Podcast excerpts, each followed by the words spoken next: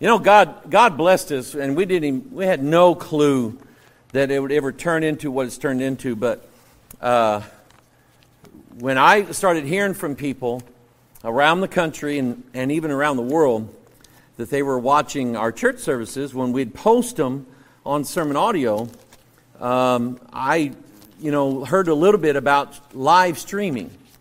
And I prayed about it and thought about it, and I asked the church that if they wanted to do it.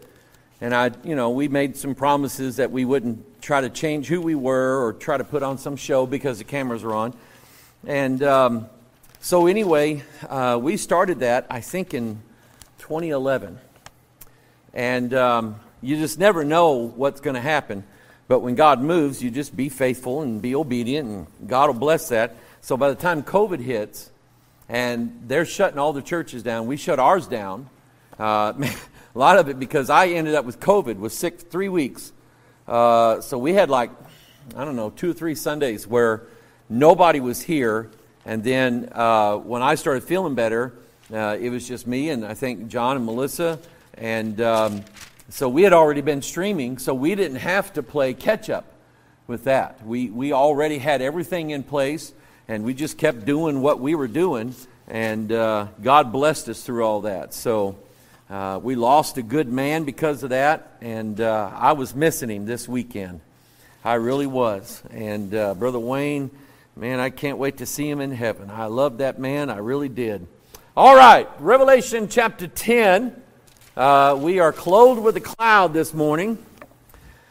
And um, we started on this, uh, I don't remember, last Sunday, Sunday before that. But let me just, I'm not going to run and teach all these other verses again, but I'm going to get to where I'm going with this and then we'll move on. Uh, my premise is, again, you are at liberty to just believe the Bible, okay? Uh, but I am uh, pulling out of these verses that the only one who qualifies to be described in this manner is the Lord Jesus Christ. It just, it looks right to me. Again, you know, I've been wrong before, I'll be wrong again. And if I knew what I was wrong about, I wouldn't be wrong about it anymore. I'd change it because I don't like being wrong. And uh, I pray about that a lot. God, I don't want to lie to people. So I saw another mighty angel come down from heaven. Seems like it's Jesus, clothed with a cloud. That is the, that's one of the first big clues is he's clothed with a cloud. And um, that's where we got into Matthew 24, Son of Man coming in the clouds, Matthew 26, and the Son of Man is coming in the clouds of heaven. Acts chapter 1, a cloud received him out of their sight, and the angel said, This same Jesus shall so come in like manner as you've seen him go into heaven. He went up to heaven in a cloud, he's coming back in a cloud. Revelation 1 7, behold, he cometh with clouds, and every eye shall see him. Revelation 14, and this is where we uh, left off last Sunday. And I looked, and behold, a white cloud. And upon the cloud one sat like unto the Son of Man, having on his head a golden crown, and in his hand a sharp sickle. And another angel came out of the temple, crying with a loud voice to him that sat on the cloud, Thrust in thy sickle and reap, for the time has come for thee to reap.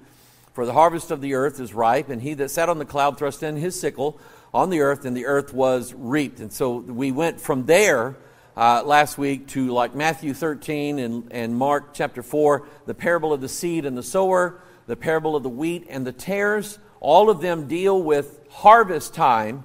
There you guys are. I was afraid you had the flu. I was afraid you flew. All right, because it's going around.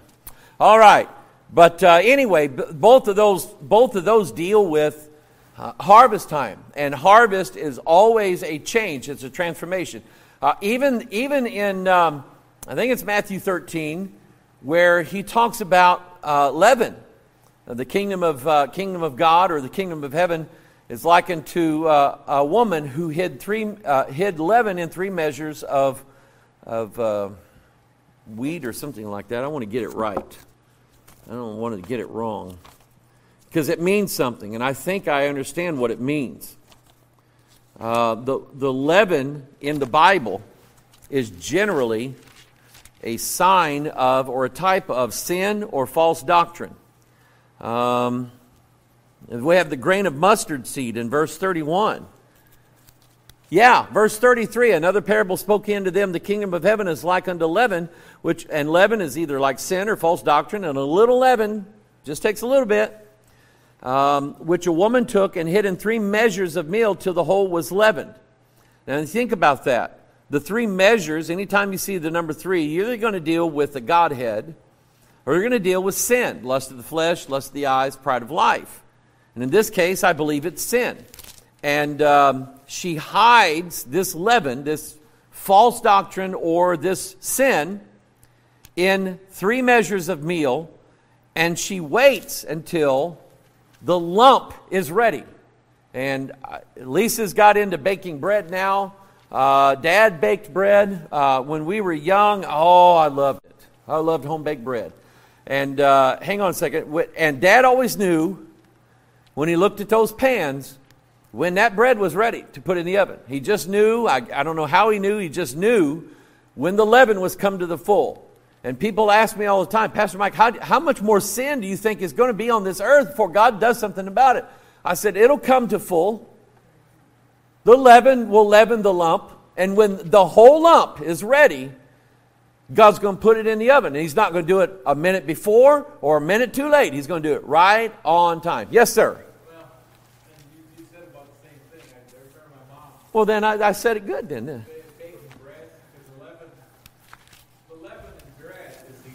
Yeah. So the yeast is what made it rise. Right. And as, the, as it rose, it started to get almost, you know. So it's, you know, and I think sin, sin right now is starting to rise. Yes, it is. Yes, it is. See, it starts out slow at first, but it grows geometrically. And, um, you know, what, what yeast does is that the, the, little, the little pores or the little pods of yeast, it's got a protective covering that keeps it. You can keep yeast for hundreds of years. And, but once it gets that little bit of moisture on it, that outer core, that outer shell breaks down, and there's that, that yeast spore inside of there. And what it does, in order to reproduce itself and to do what it does, in order to live, it eats the sugar out of the meal that you put in. Flour, whether it's cornmeal or wheat flour or any barley flour or any kind of flour, it eats the sugar out of that and then it releases alcohol. What do they put in beer? Yeast. What do they put in uh, wine? What do they put in uh, alcohol? They put yeast in there to eat the sugar out, and the yeast releases alcohol. That's why old bread smells like beer. Okay, it's because you use yeast in there. So anyway, to, to me, it's a, it's a picture of sin coming to the full. So anyway, back to the clouds. I said I wasn't going to do this. And there, there, there's the rabbit goes, and so I got to chase the rabbit. All right, now, Joel chapter 2. Turn there. Follow along with me. Joel chapter 2. We're going to look at a day that's coming. Um, there is a lot mentioned in the Bible about a certain day. That certain day, I think, um, is fulfilled both in a 24 hour day and fulfilled also in a thousand year day. A day with the Lord is as a thousand years. That's in 2 Peter, and it's also in the Psalms. It's two witnesses. And uh, so, anyway, um, the day of the Lord, and I think the day of uh, the evil day, mentioned in Ephesians uh, chapter 6, the evil day is coming. And um, so you have the day of the Lord, you have the evil day, the day of the Lord's wrath. Uh, those are just things that you can type in the Pure Bible Search software, or um, I found in an old used bookstore an old Strong's Concordance. And uh, if you're not very good with a computer, but you want to be able to search the Bible, get a Strong's Concordance because it has this guy, this scholar, wrote down every single word that was in the King James Bible and, and put the verses that it was in there and gives you a list of how many times it's in the Bible. And we have software that does that quicker, but it's still the same, still the same result. And so you can study things like the day of the Lord, uh, the day of the Lord's coming, the day of the Lord Jesus, the day of God, the day of Christ, uh, the evil day, so on and so on. Uh, here in Joel 2, it's the day of the Lord. And he says, Blow ye the trumpet in Zion. So we have a trumpet. That sort of goes along with uh, 1 Corinthians uh, 15. It also goes along with uh, 1 Thessalonians chapter 4. So we have the trumpet in Zion, sound an alarm in my holy mountain. Let all the inhabitants of the land tremble, for the day of the Lord, there it is, there's that phrase, the day of the Lord cometh. And that day, and that, that day is nigh at hand. Now, we don't know how soon it's going to be and how God measures how soon. But I promise you, I think God's people know how to look at a lump and say, I think we're close. Amen?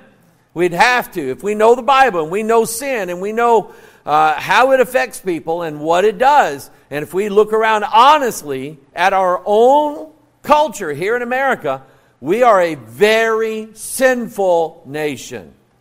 No wonder the whole sodomite crowd, the whole, uh, oh, I watched a stupid video this morning. I had to repent.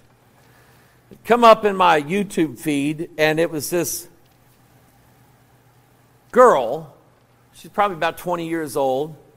She's complaining to the world now that she went to uh, the physical therapy place to have physical therapy done, and she said, The therapist that I had never did get my pronouns right.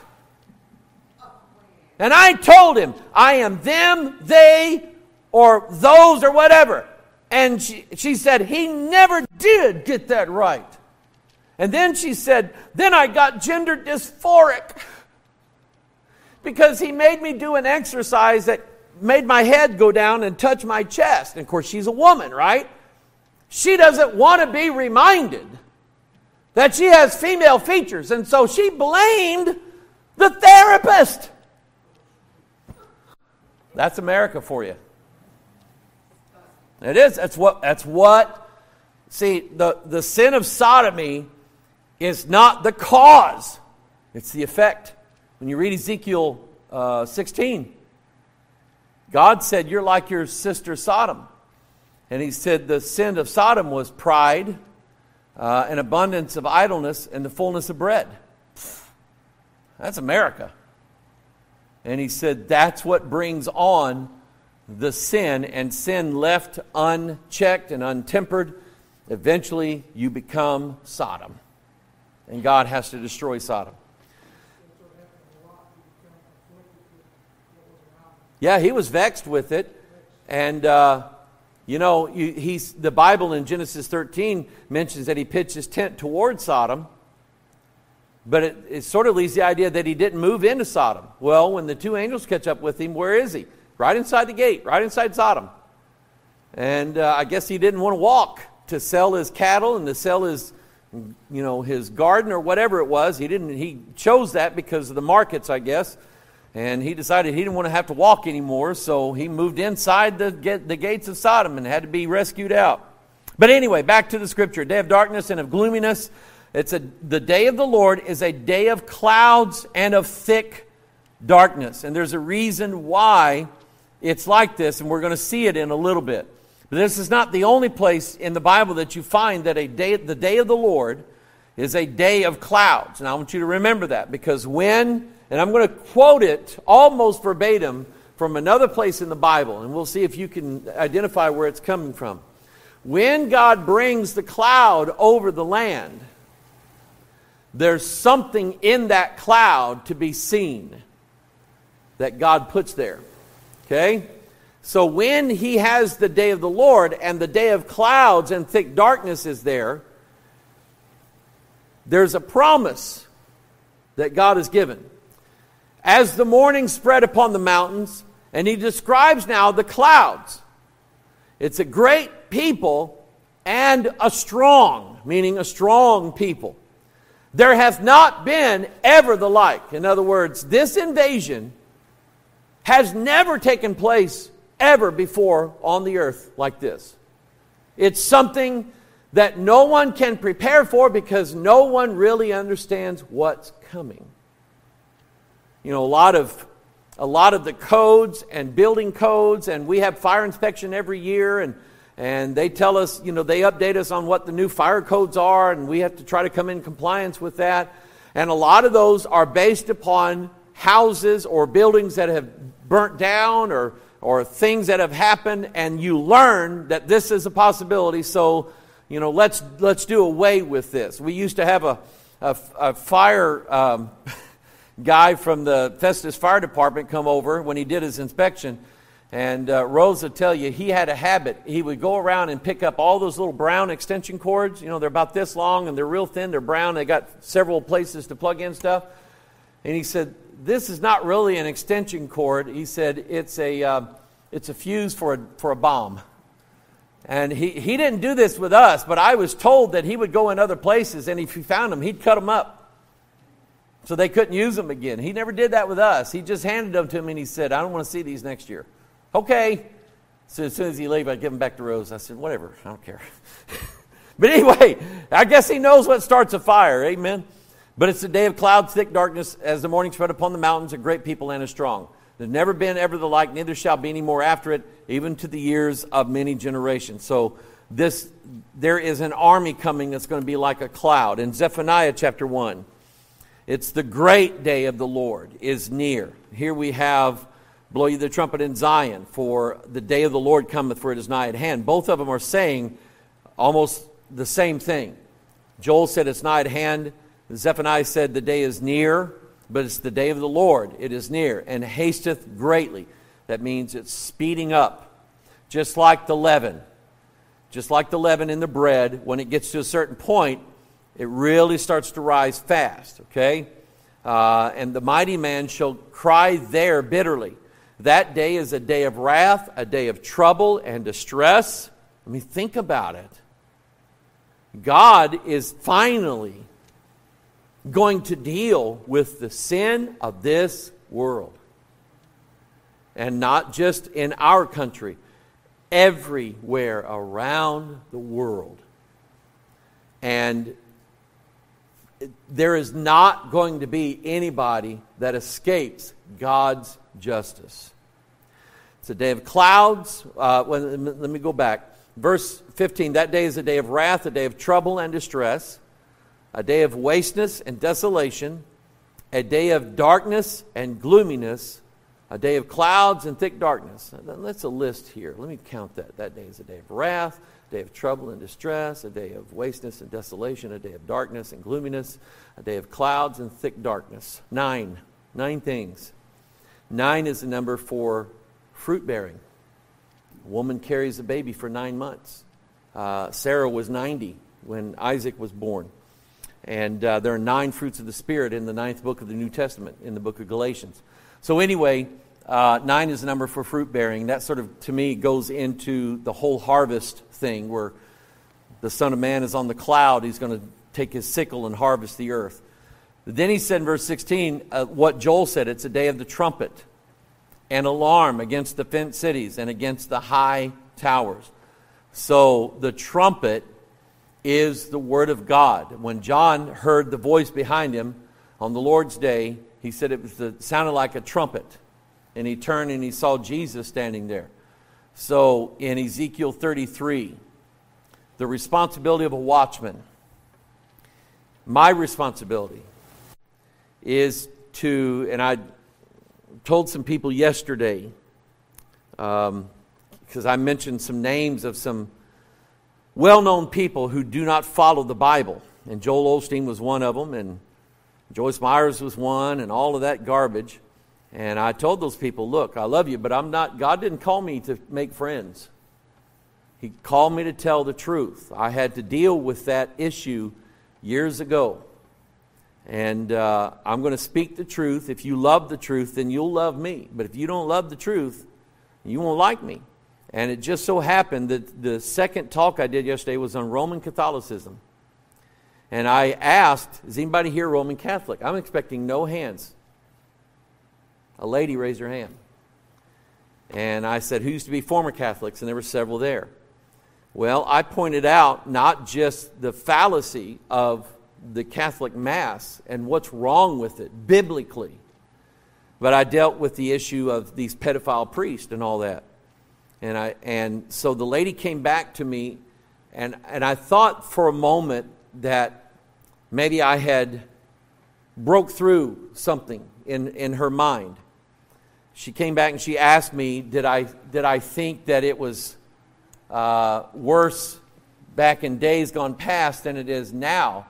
And I said, Ma'am, I don't. I think it's worse now than it, is, than it was years ago. I said, Nothing has changed. The Vatican is, is consistently standing in opposition to priests being married. And that is the key to this. Uh, God said it is not good that the man should be alone. Uh, the qualification for a bishop is that he is to be the husband of one wife. But the Catholic Church has, has removed this from all these priests, some, I believe, who really do want to serve God. But they, they can't because they were told by their church that once they become a priest, God would supernaturally endow them with not ever having to want a mate. And it doesn't happen that way.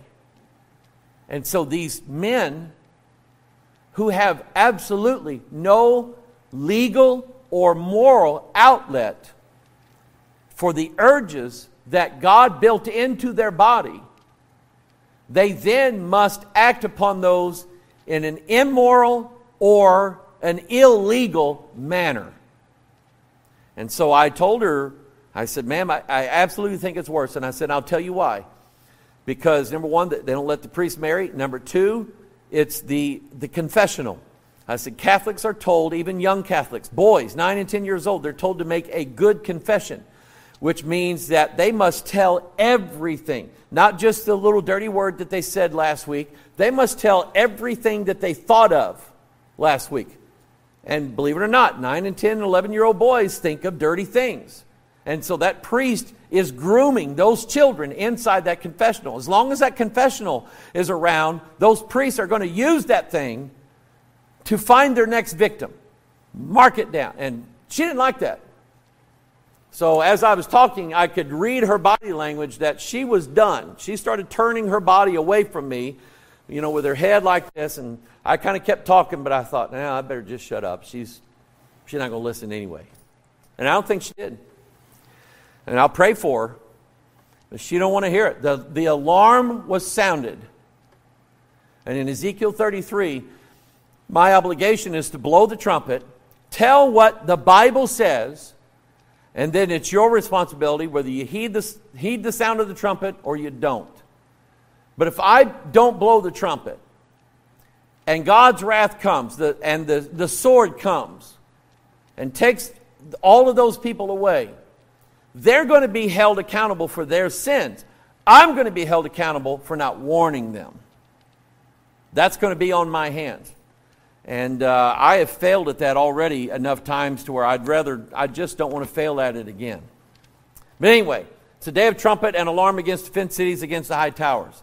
Isaiah 44, verse 22. Look at this.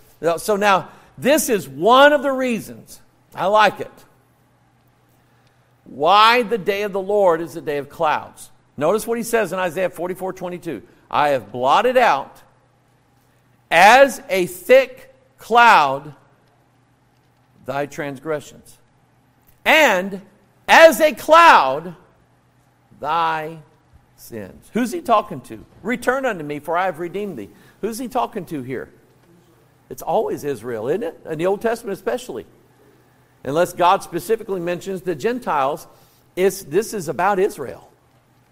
And it's God said, guess what I'm going to do?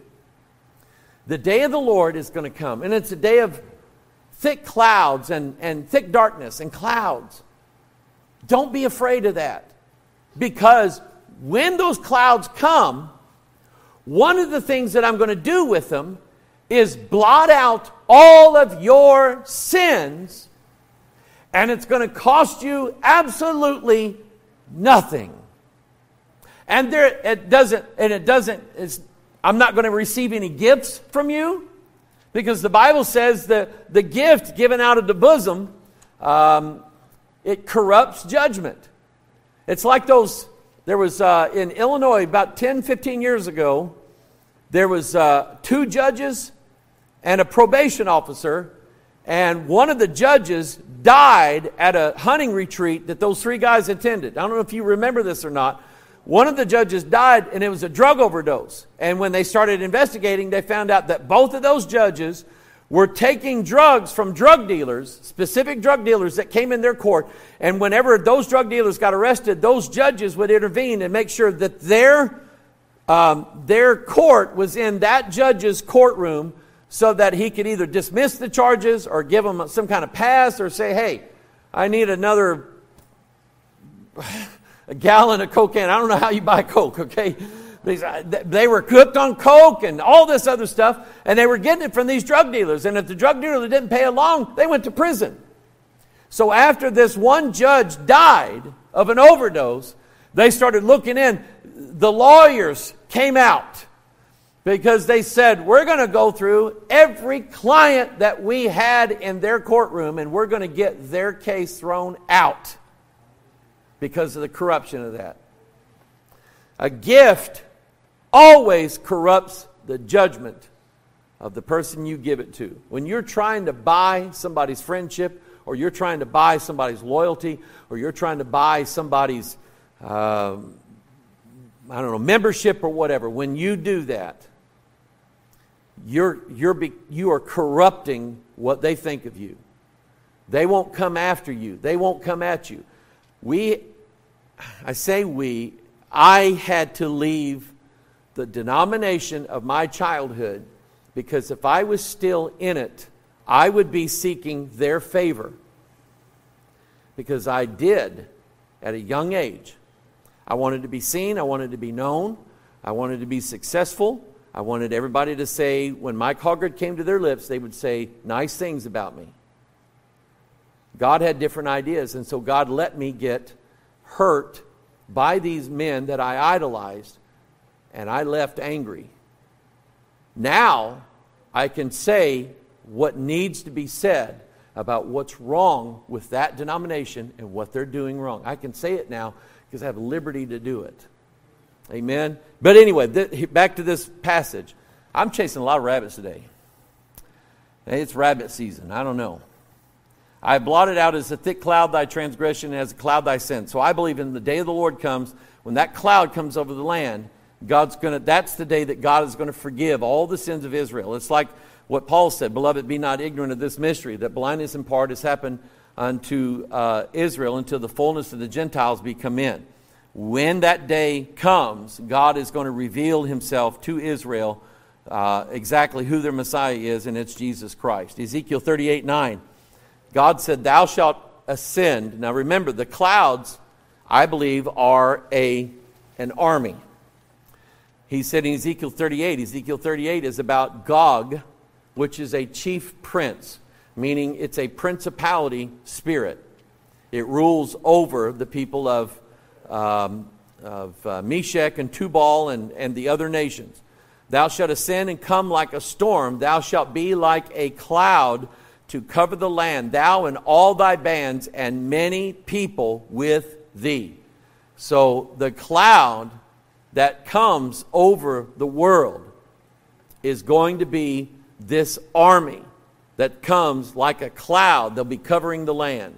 Many people with thee. In verse 16, and thou shalt come up against my people of Israel as a cloud to cover the land. He says it again. It shall be in the latter days. So we know. Now, here's uh, what I always want you to think about. Um, let me open up to Ezekiel 38. I'll get you to think about something that maybe you haven't thought of. And maybe it's just me being silly. But we'll see. This is uh, verse 16. Um, Let's see. they'll come as a cloud to cover the land. It shall be in the last days. Um, let's see here. Where does it say? Okay, verse 4. Look at verse 4. God says, I will turn thee back and put hooks into thy jaws, and I will bring thee forth all thine army, horses and horsemen. How many armies today fight with horses, fight on horseback? Did you, did you fight on horseback? No? You fell off the horse, right? Yeah. Um, we still have, I think, divisions in the military, the, like the 101st Cavalry. You were a cavalryman? No? You're, that's my point. Yeah, it was mechanized horses, right? Yeah. They still name them after that. But how many, how many armies fight on horseback? None that we know of. How many of them, it says, all of them clothed with all sorts of armor, even a great company with bucklers and shields, and all of them handling swords. How many armies fight with swords? None that we know of. Um, let's see, those should become like a cloud. That's verse 9. Um, but anyway, if you read this chapter, you'll find out that they're fighting with things that nobody fights with anymore. And God said that this prophecy is a latter day prophecy. It hasn't happened yet. So either the Bible doesn't mean what it says, or it does mean what it says, and it's a different kind of sword than what we know about. A bayonet? Yeah, it is. Yeah, but um, Huh? A lightsaber. There you go. Yeah. Jedi Chris. All right. uh, I don't know that when the guys fought the Gulf War that they even used bayonets then. I don't, I don't think so. So I think that this is a band of, it's an army not from here, is what I'm getting at. And this isn't the only place that mentions this kind of fighting. They're going to come with swords and shields and bucklers and spears, all the things that we don't use anymore. Uh, that's what this army is going to use. And I think it's of a higher realm and higher nature. Okay? Do what? Yeah, the people on the border coming in. Um, now, Let's have some fun before they ring the bell. Turn to Job 38. Turn to Job 38. And I'm going to show you something. This, to me, when I saw this, I started crying. Job 38. I was convinced at the time God was helping me understand that my Bible was correct. But, you know, you still have doubts every now and then. And in this case, I believed it, but um, I wanted God to kind of put me over the edge, and this is how He did it. I knew that the sign of Christ's coming is that he's coming with the clouds. He's coming in the clouds, he's coming with the clouds, he's clothed with the cloud. The cloud, the cloud, the cloud, the cloud. Everything is about the cloud. And I had b- believed that his first coming would be a sign ah, of his second coming. So, I was reading in Luke, and it says it twice in there. She brought forth her firstborn son and wrapped him in swaddling clothes laid him in a manger. When the angels appeared to the shepherds, they said, This shall be a sign unto you. You shall find the babe wrapped in swaddling clothes, lying in a manger. Now, how, uncom- how common is it for a newborn baby to be swaddled? That's generally, once you clean the baby off, that's the first thing you do is swaddle it. You wrap it up in a tight bundle, almost like corn on the cob, okay? It's, it's covered, it's wrapped up, okay? And uh, that's what she did with Jesus. So, how is this some big sign of his coming? What Mary was doing was fulfilling the prophecy of him coming in the clouds. In Job 38 9, God is saying to Job, Where were you when I did this? Where were you when I made the foundations of the earth? And he says in verse 9, When I made the cloud the garment thereof, and thick darkness a swaddling band for it. The swaddling clothes that Mary wrapped Jesus in was a symbol, according to Job 38 9, of the clouds that he's coming in. He came in the clouds. When he came the first time, we know that the, the night was clear. The shepherds were feeding their flocks by night. Okay? And then the angels appeared. We don't have any mention of there being clouds when Jesus was born in Bethlehem, but we sure have a double witness of the fact that he was wrapped in swaddling clothes. And what does that mean? It means it was the, the garment that he wore was the swaddling band of the earth, the clouds. Okay? And I got more, and we'll uh, read Exodus 16. That's your homework next week. And don't do what I did for Greek class. Did my homework in the classroom before the professor showed up. Made a B minus in Greek. It got me through. Father, we love you and we thank you, Lord, for this day. We thank you, God, for time spent in your word. Lord, it's never in vain. I pray, dear Father, Lord, that uh, we have learned something. We've taken something, Lord, in, and we, uh, Lord, just put it in our heart. We store it there, Lord, for a day when one of these days something's going to make sense to us because we say we read it in the Word of God. And I pray, Lord, that you would do that today for us. Bless and honor your word, and we thank you for it in Jesus' name. And amen.